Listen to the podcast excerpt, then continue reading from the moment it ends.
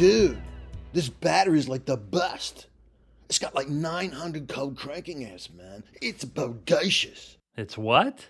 Well, I'll admit that that is the first time I've ever heard the term cold cranking amps mentioned in the same sentence as the word bodacious. Whoa, this battery's reserve capacity is like 11 hours. Well, I'm going to need a battery that lasts longer than 11 hours. Uh, boy, it seems to me like there's a lot of confusion when it comes to reserve capacity and cold cranking amps. So, uh, well, let's clear it up, okay? You see, the good news is this the Battery Council International, that's the BCI, uh, they've created a group of standardized specifications that help give consumers an apple to apple comparison from one product to the next. So, with that in mind, Cold cranking amps is one of those specifications, as is reserved capacity. So let's start with cold cranking amps, shall we? Cold cranking amps, that's abbreviated CCA. Well, that's the rating used in the battery industry to find a battery's ability to crank an engine in cold temperatures. It measures how much current a new fully charged 12 volt battery could deliver for 30 seconds while still maintaining a 7.2 volt reading at 0 degrees Fahrenheit. Now, the only reason that one would go beyond the manufacturer's CCA recommendation is because the vehicle is going to be used in more severe cold conditions than, well, that's normal.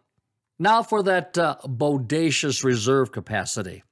Reserve capacity is a time measurement that explains how long a fully charged battery can deliver 25 amps of current in an 80 degree Fahrenheit environment before that battery is discharged down to 10.5 volts.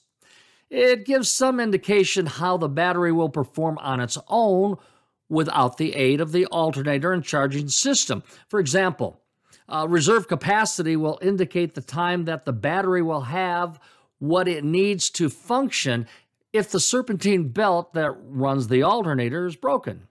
Oh, is that it? Well, there are those pesky accessories that need to work when the engine is not running, and the alternator is not available to power the system.